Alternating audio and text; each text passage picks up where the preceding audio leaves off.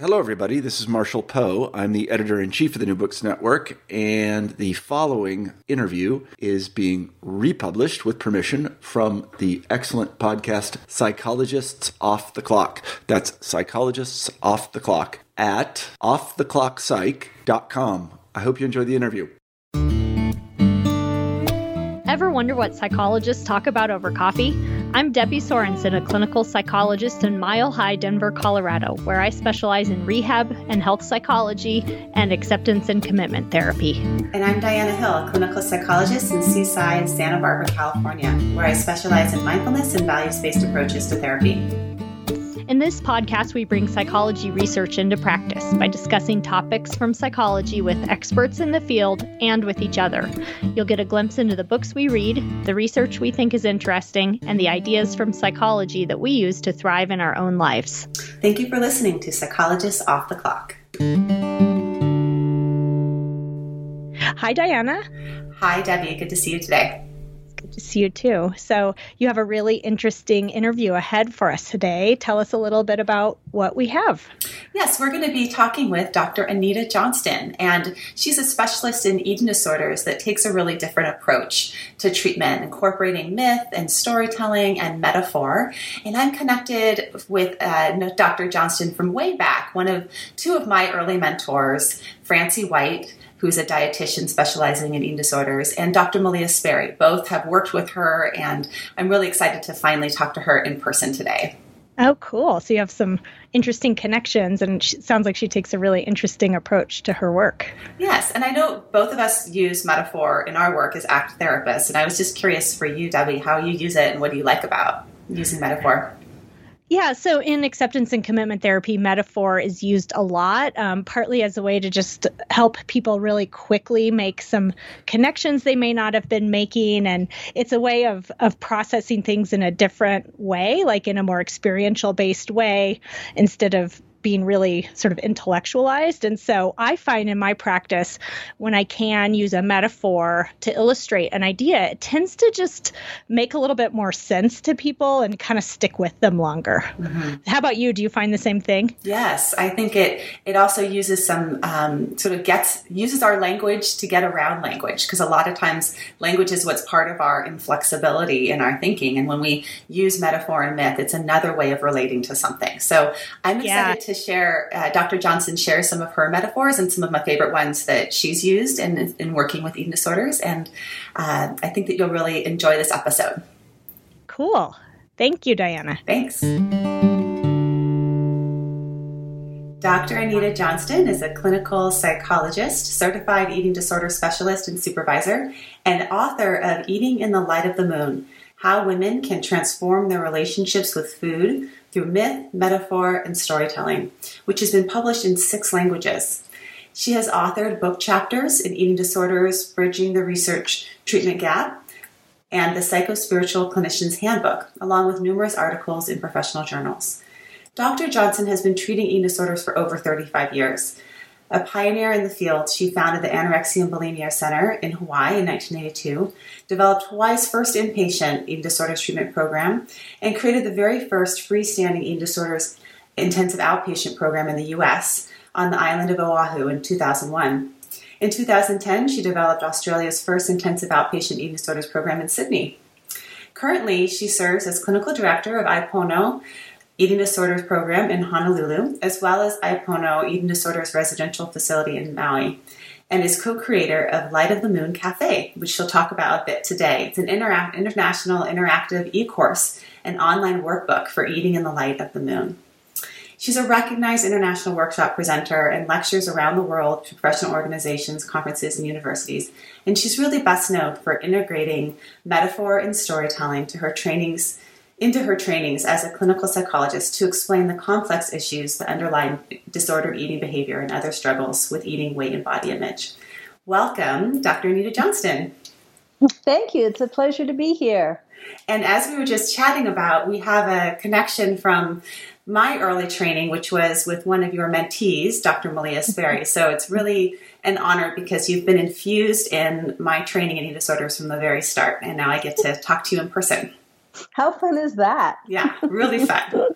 and I'm excited to uh, dive into your approach to eating disorders, which is really, I think, unique and different than what a lot of uh, information that's out there. But before we do that, I want to talk a little bit about the personal meaning for you. You've obviously dedicated your whole career to women and eating and body image concerns. Can you talk a little bit about why? What's the personal meaning for you? Well, I think it really comes from my uh, interest and passion with women's issues, which probably I was pretty much born with. my my grandmother um, was a, a, a, formidable figure in my life growing up on the island of Guam, and she. During World War II, the island was occupied by the Japanese, and she led the underground resistance movement there. And she started the first high schools and the first Girl Scouts and the first Red Cross. And you know, she had always told me that um, we're not here on this planet just to take up space. So I was groomed in some ways by her and was interested in women's issues because the Chamorro culture on Guam, prior to the uh, Spanish and the Americans taking over the island, was matrilineal. Mm-hmm. And so there's still this strong um, emphasis on women and what women can do.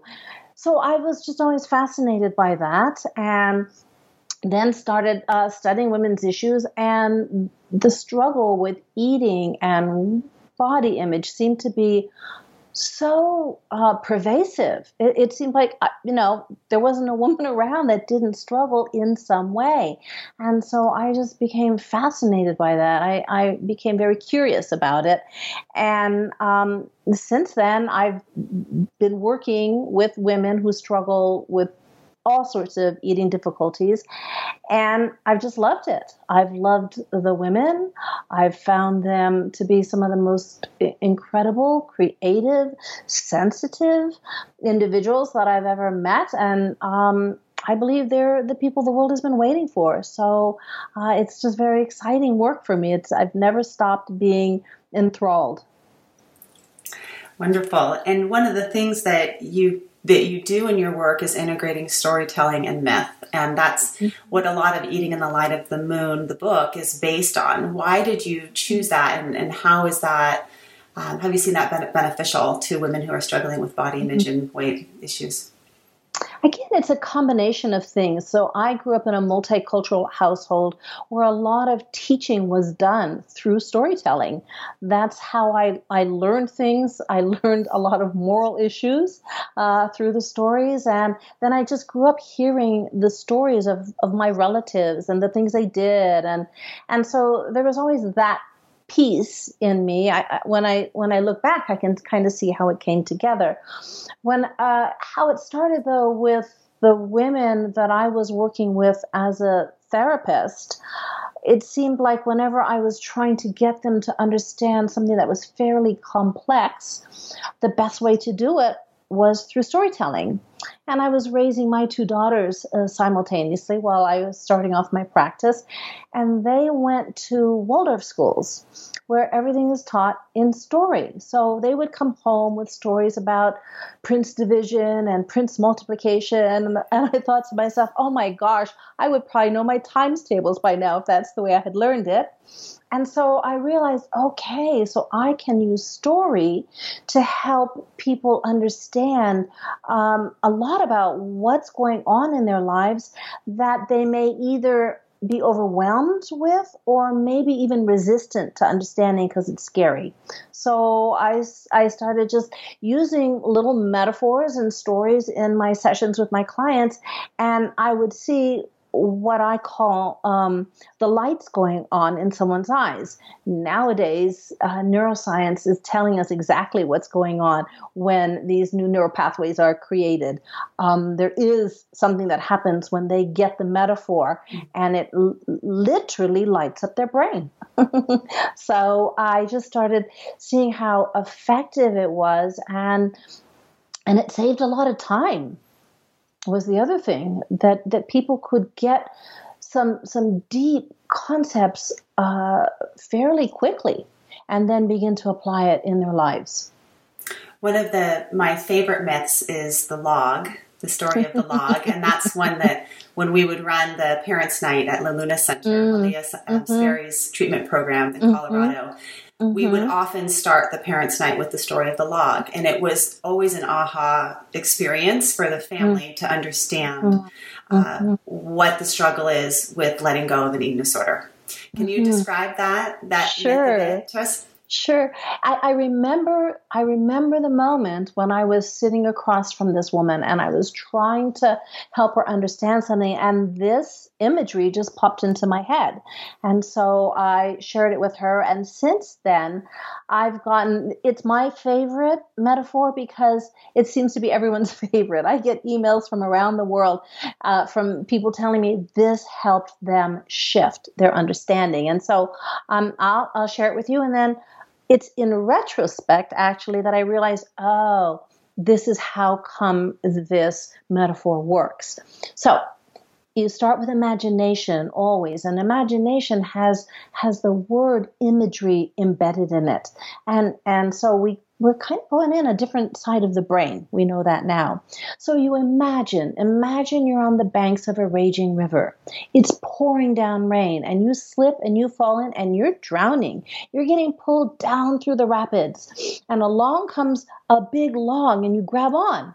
And the, the log saves your life. It keeps you from being pulled down into the currents. And it carries you eventually to a place in the river where the water is calm. And from there, you can see the riverbank. But you can't get there, even though you're trying to get there, because you're clinging to the log. So the irony is the very thing that saved your life is now getting in the way of you going where you want to go in life. And so uh, this is important, I think, for people who are struggling with eating difficulties. It's important for them to understand that there's a reason um, for what they're doing and a very good reason that often the whatever the struggle has happened to be, it keeps them from drowning in some very strong emotional emotional currents. But it's a little more complicated than that because there's always someone on the riverbank yelling, let go of the log, let go of the log. And you feel like an absolute idiot because you can't let go of the log. And here's where it's important to understand that all of us have a very wise part of ourselves that will not, will not let us let go of anything until we're good and ready. And so I, it doesn't matter if this is the top eating disorder specialist in the land or the person who loves you more than life itself. You're not going to let go of that log because what would happen if you let go of the log, started to swim to shore, got halfway there, and realized, oh, oops, I don't have the strength and, and confidence to make it. Well, now you're really sunk because that means you don't have the strength and confidence to make it back to the log either. And so there's a part of us that that that knows this. So so then the question is, okay, well, what do you do instead? Well, you might try letting go of the log and and floating for a while. And when you start to sink, grab back on. And then you can let go of the log and, and practice treading water. And when you get tired, you grab back on. And then you let go of the log and you swim around it once, grab back on, twice, grab back on, 10 times, A 100 times, 200 times, whatever it takes for you to have the strength and confidence to let go of the log. And so you can. So the idea with this is first of all, there's a reason uh, for whatever someone is doing uh, in their struggle with eating. Um, it it has served a function, and it would behoove you to find out what that function is, because just letting go is not going to work. Um, and uh, no matter how many times people say, "Well, just start doing this," or "Just stop doing this," or "Why can't I just do this?" Um, because this metaphor introduces another concept, and that's of a skill set. So there are certain skills that we need in order to deal with the feelings that come up in us. And if you don't have those skills, you're just going to grab onto whatever works, even though it's temporary, even though it leads to other problems. That's our nature. And so introducing that idea that there's skills and then skills take practice right?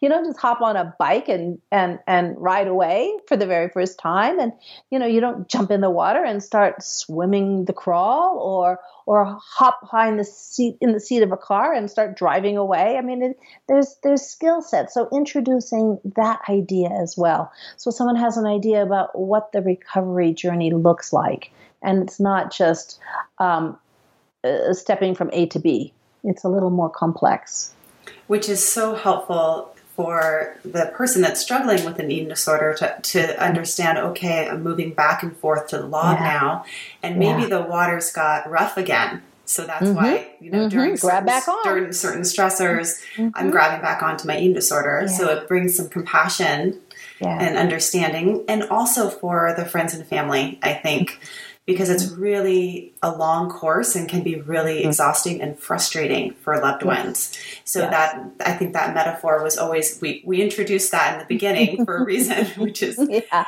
be prepared. Yeah. They're going to get you know back on this log, back and forth over and yeah. over again. But over time, they'll they'll have some more um, time away from it.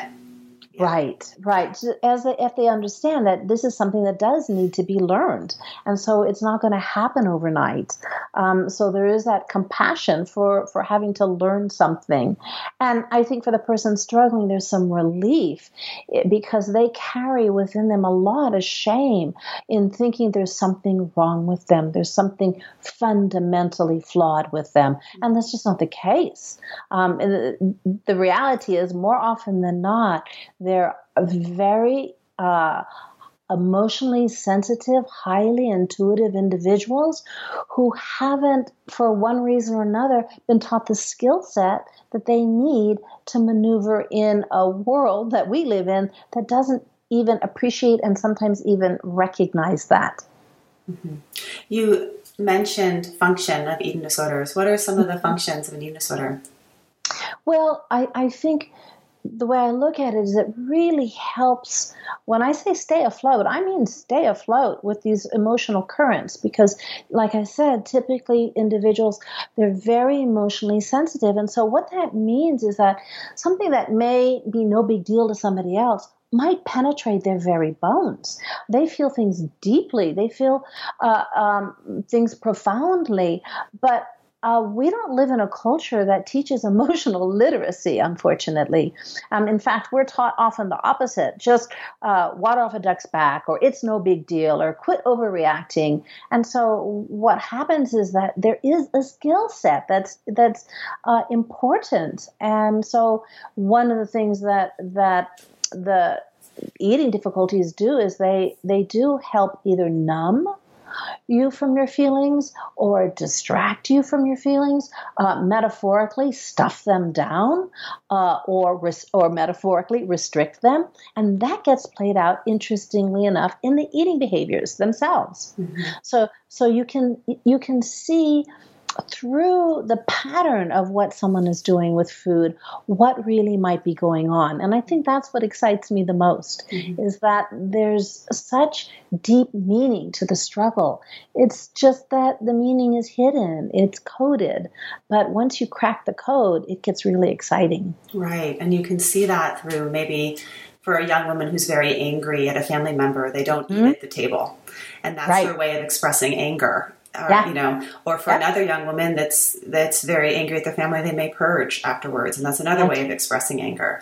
And if we can develop the skill of how to express anger, then maybe mm-hmm. we wouldn't need to do those things anymore. Yeah. yeah. Exactly, and and um, you can really see though, and I, I'm at the point now, it, it sounds a little like blasphemy, but because I've been working in the field for so long, I don't even really believe in eating disorders um, per se, because if you can really zoom the lens out a bit, you can start to see these patterns. So, someone who's restricting their food that's not the only thing they're restricting.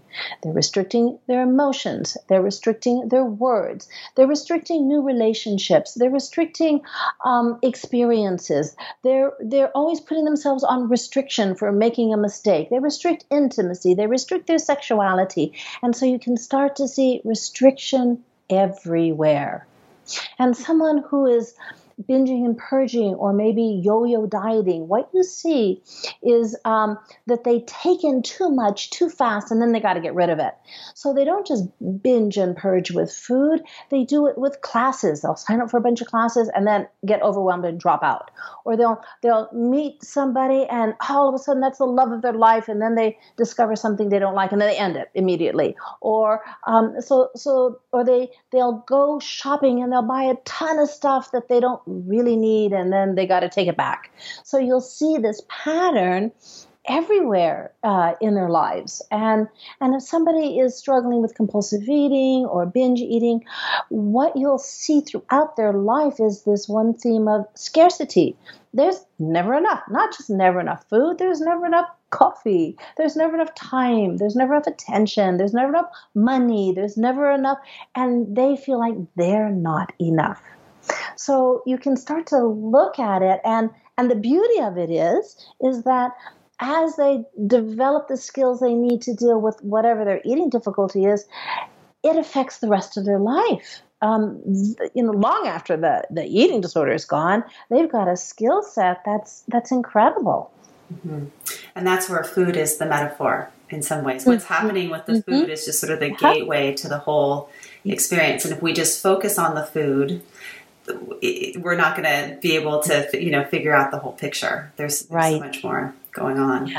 Yeah, and a lot is lost. And of course, you know, that typically the individual, they think that's the problem. They think the problem is food or they think the problem is their weight. Um, and and in a way there's some relief in that because there's a part of them that feels that there's fundamentally something is wrong with them. So they can say, "Oh yeah, I know what's wrong with me. It's what it's what I do with food, or or it's my body size." Uh, there is a little relief in that, but the but because it, it's a red herring, it distracts them from what the real problem is, then that never gets solved. And that's where mm, it becomes addictive in nature in the sense that they just can't stop doing whatever they're doing uh, because they're, they're trying to get to something else and don't know it.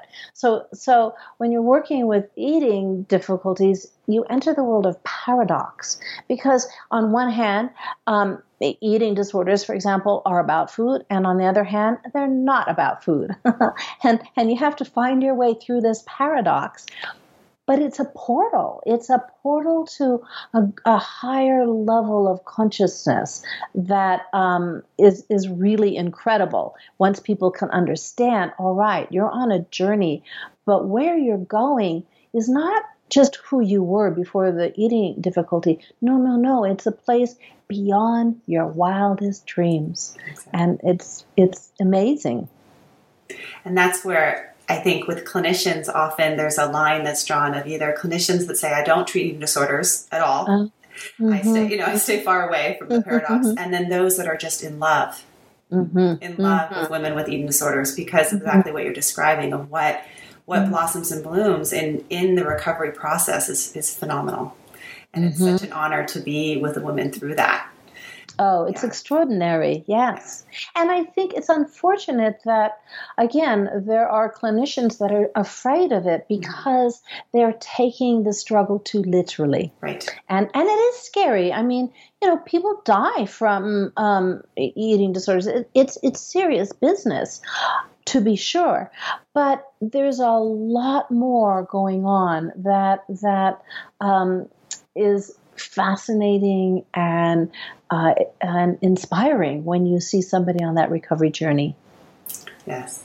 Can we talk about a uh, the sort of it's not about food and it's also not about fat or about your body. Mm-hmm, and mm-hmm. one of the most common situations that come in is uh, someone that's feeling fat or comes in describing themselves as feeling fat and maybe family members that don't know how to respond to that.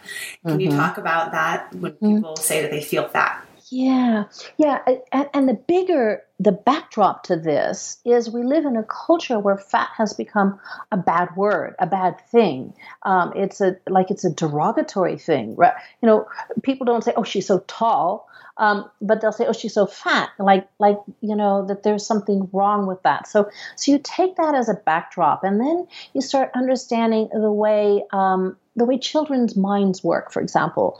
So when we're little, and this is the case with all of us um, because we don't have our frontal lobes fully on board, is what now the um, neuroscientists understand, and they don't come on fully until you're in your mid 20s. Now, the, frontal lobes, that's the part that understands certain connections, cause and effect, and abstract concepts.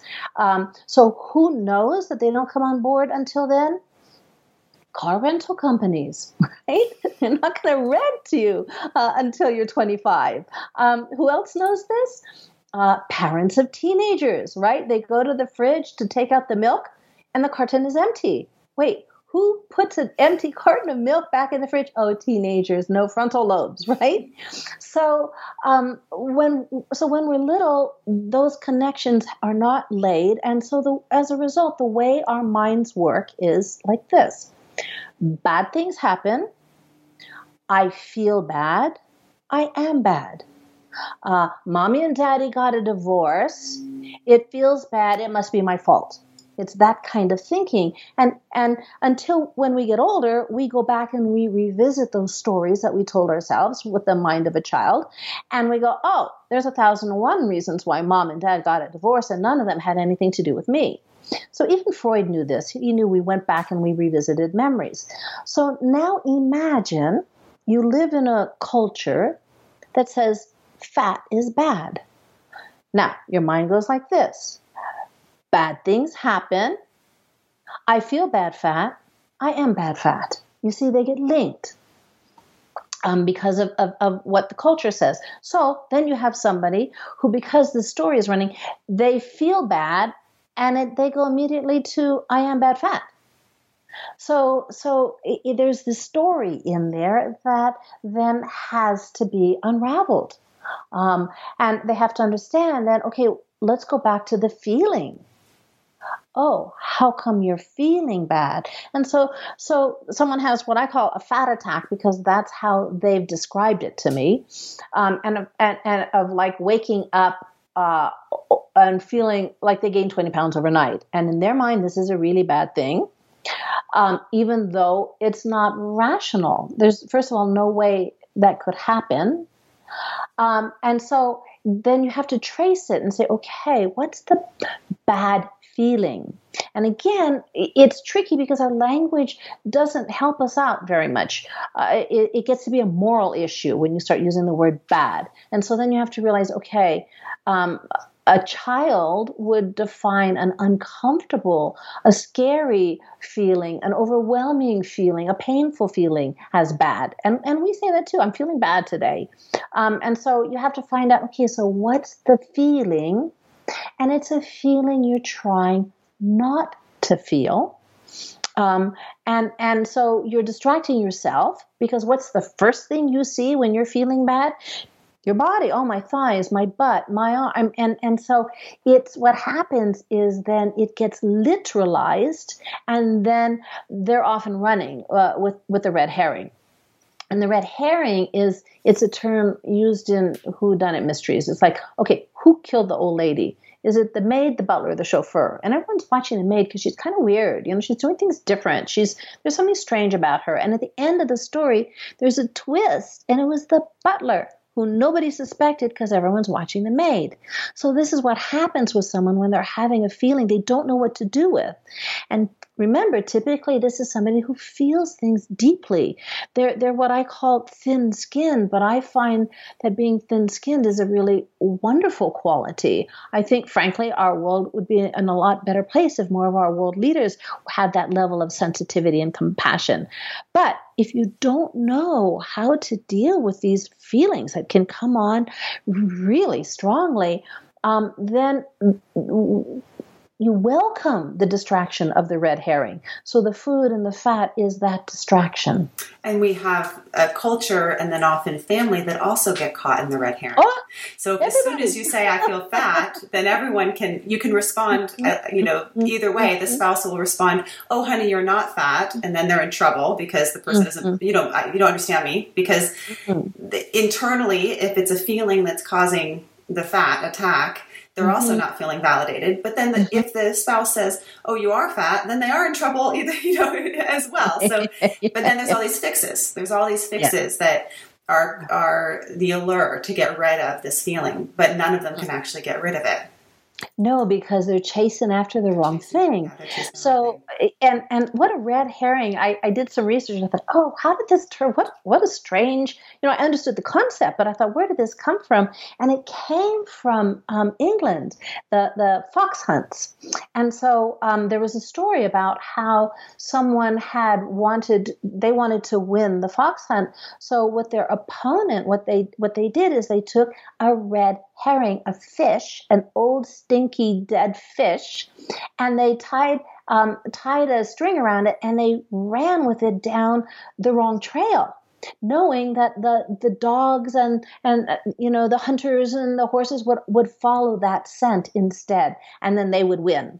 So it's like yeah you can picture everyone's chasing after this thing. Everybody you know um, not just the person who's struggling but concerned family members and friends and unfortunately sometimes even professionals.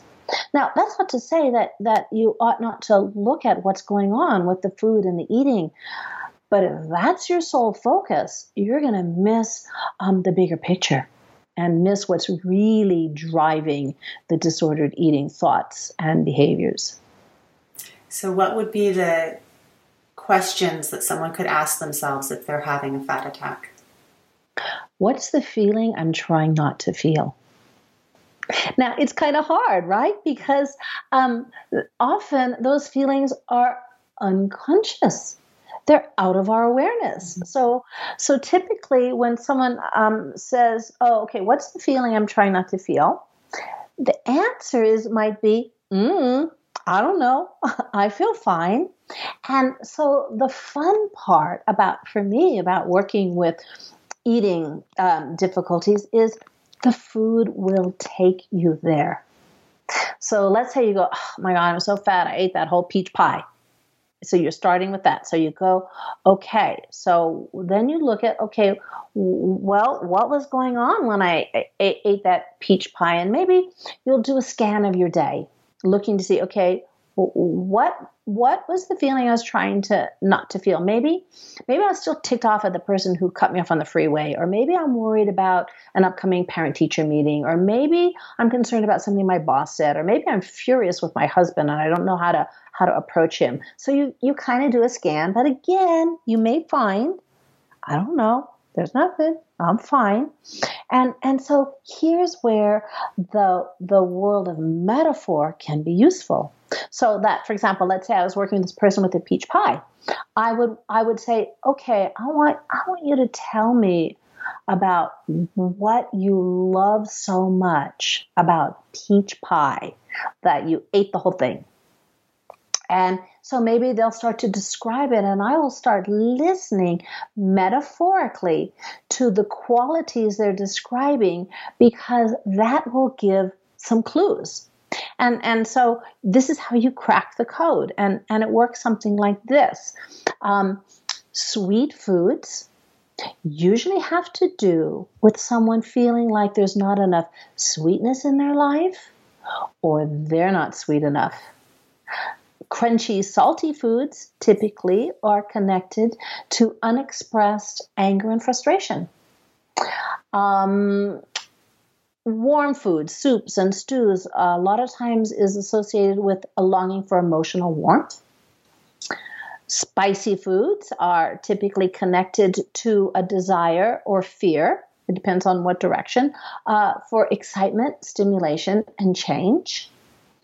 And chocolate is a lot of time we know this from valentine's right? Sex and romance. So and if any of your listeners um, they don't have to scribble this down there's a pdf that they can get from lightofthemooncafe.com forward slash clock. And and you can get that. It's a it's a free pdf you can get for yourself. But so you start now, we're all different okay? So so we have to understand that but it this is a place to start, to start looking metaphorically at the foods you struggle with to give you some clues as to what's going on. And so the person with the peach pie, depending on how they would describe it, um, will get an idea of what the real issues might be for them in that moment. And that's where also the paradox comes up because I think sometimes with an eating disorder therapist, a client will say, I just hate my eating disorder. I don't want to talk about it. I don't want to talk about oh. the binge, or I don't even want to go mm-hmm. there. But by mm-hmm. just mm-hmm. asking that question of is yes. what were you longing for? What do you yes. like about that yes. food or that experience? Yes. It uh, connects to what is the function. Mm-hmm. Right. And, and, and yeah. Mm-hmm. but you do have to sort out. So if um, you were physically hungry uh, when you ate that peach pie, now you're not dealing with the metaphor. You're dealing with just food. Mm-hmm. so this is how you sort it out. And so you started eating the peach pie and you were physically hungry. That's not metaphoric. It becomes metaphoric if you continue to eat past fullness now we're in the world of metaphor so that's the one distinction you can make if and and so of course that's why part of the process is learning um, your hunger and satiety signals as they exist in your body so that you can then you know track what these other things are that might be going on there was a talk that you gave once that I attended, I think it was at UC Davis potentially, where you talked about a two tank metaphor of a hunger yes. tank and an emotional mm-hmm. tank. Can you talk about that mm-hmm. metaphor? Yeah. Yeah, so again, using your imagination, you imagine two tanks tank A and tank B. Now, tank A is the tank you fill when you're physically hungry, you fill it with food. Tank B is the tank you fill when you're emotionally or spiritually hungry, and you fill it with what I call soul food, which is attention, appreciation, acknowledgement, meditation, prayer, and so on. But what happens is because we're not taught that there's lots of different kinds of hungers, we think there's just one tank. So before we know it, tank A is full and overflowing, and we're still hungry. Or we don't want to begin to fill tank A because we're terrified that it's going to be the bottomless pit and we'll never be able to stop.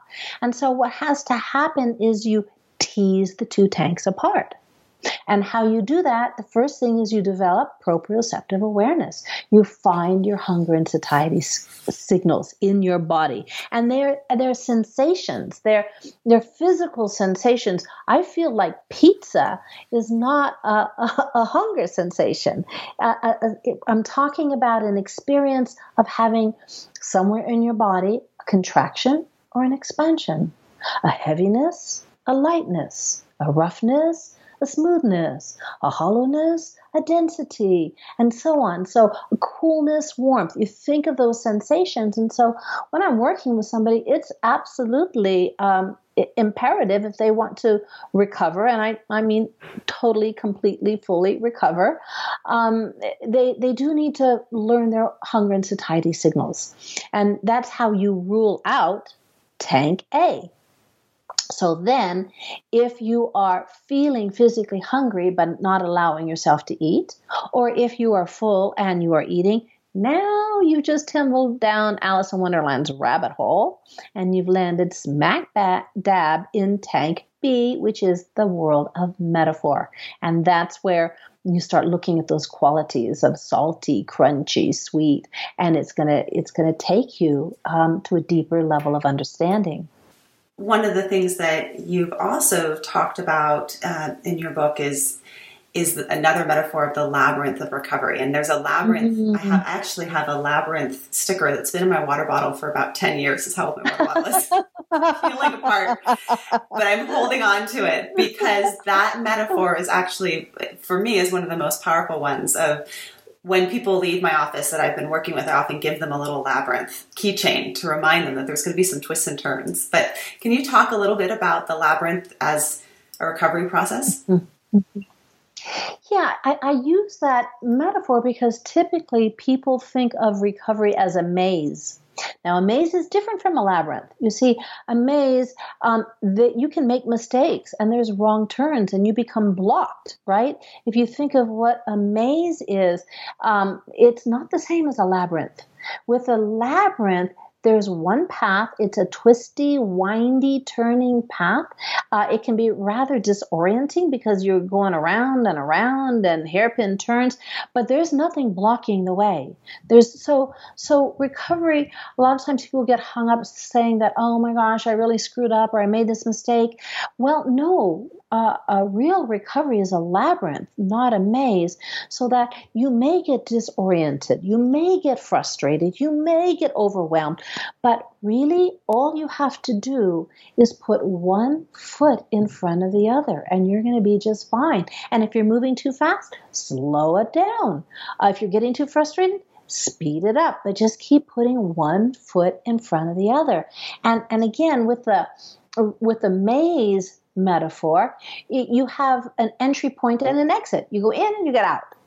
And so a lot of people go, well, I want out of this. I want, I want to be done with this eating disorder. It's like, well, it's not quite like that, um, because it's more like life, where the eating disorder can take you this twisty, windy, confusing path to the center of your being, and that that's where the real um, uh, transformation occurs, because then once you get to that center, you get to take all that you've learned along the way and now you make your way out uh, through more twists and turns and windy paths. So it's a different, I, I, try to bring in a different image of what recovery looks like. Mm-hmm. Can you talk a little bit about the programming that you're offering now as an online program mm-hmm. and, and what that looks like for people that mm-hmm. are participating? Well, it started um, years ago. People kept asking me for a workbook for eating in the light of the moon. And to be honest, every time I thought about it, it just seemed boring to me. Uh, I, I couldn't wrap my mind around it.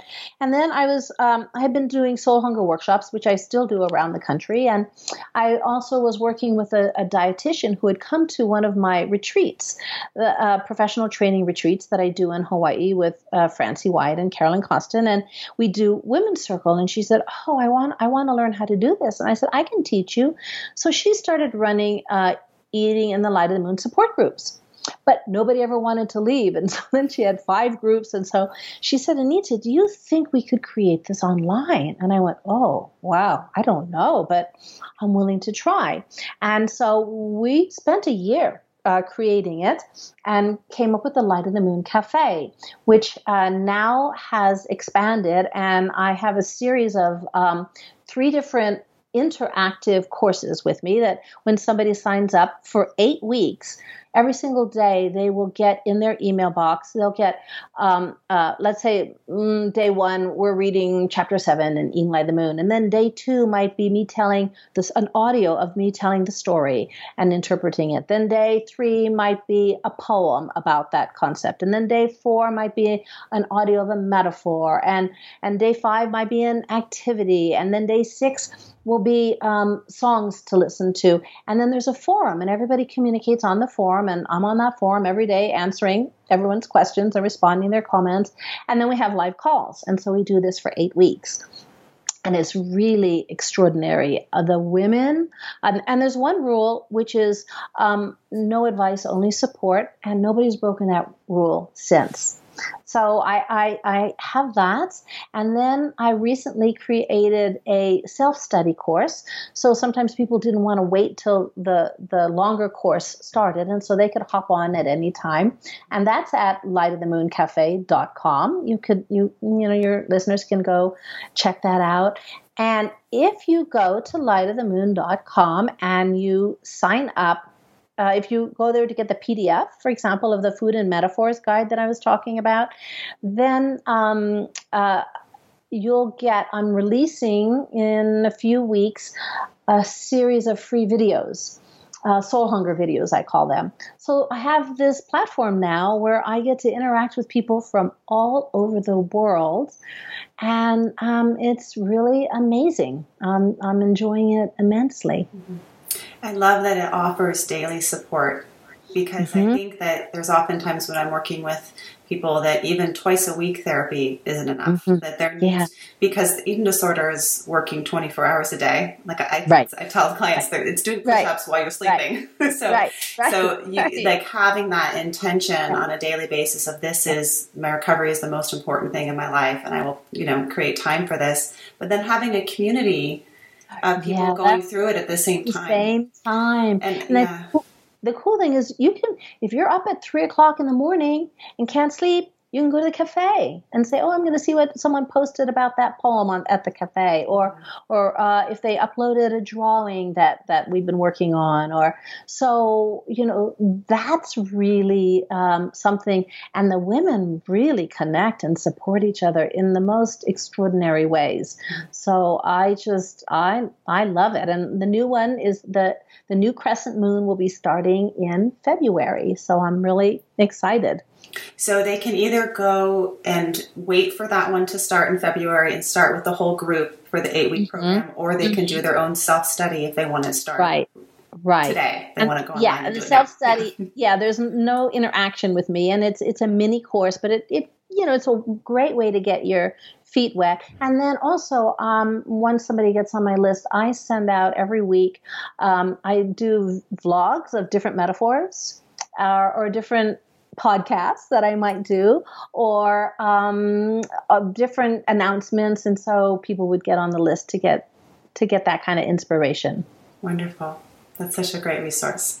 So we'll put a link to the Light of the Moon Cafe and on both our website, and then that will link them up to you. And then if you want, again, the list of metaphors for what does crunchy, salty mean, what does chocolate mean, that's at www.lightofthemooncafe.com slash clock. so is there uh, anything else that you that you would want to share with us, Dr. Johnston, before we close? Yeah, I do. The thing that I think is so important for people to understand is that recovery, full, complete recovery is possible. Recovered period. Now, now it, it's sort of like a train. You know, there's some people that that um, might get off at a stop, and that's good enough for them, and so that they'll always be in recovery, and and they may be following a food plan, and and that's what works for them.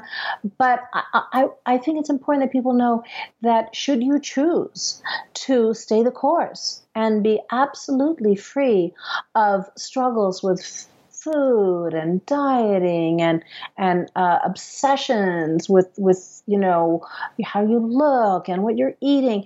That is possible. I know of thousands of women who have done it and are, are living extraordinary lives. And i meant it when i said this earlier that in my experience and this is what keeps me doing what i do those who have struggled and recovered are the ones the world has been waiting for. They have extraordinary gifts that come out of their their very emotionally sensitive, intuitive nature. And so I'm always cheering those on that they want to go because we all benefit. Well, that's a wonderful thing to close on. Recovery is absolutely possible, and we look forward to seeing all the women that are going to be moving into recovery yeah. as a result of some of your programming. So thank you. Yes. Thank you. Okay. Take care. Mm, bye bye. Thank you for listening to Psychologists Off the Clock. You can find us on Twitter, Facebook, and iTunes. You can also find us at www.offtheclockpsych.com. That's off offtheclock, P-S-Y-C-H.com. Music by John Gu and Susie Stevens.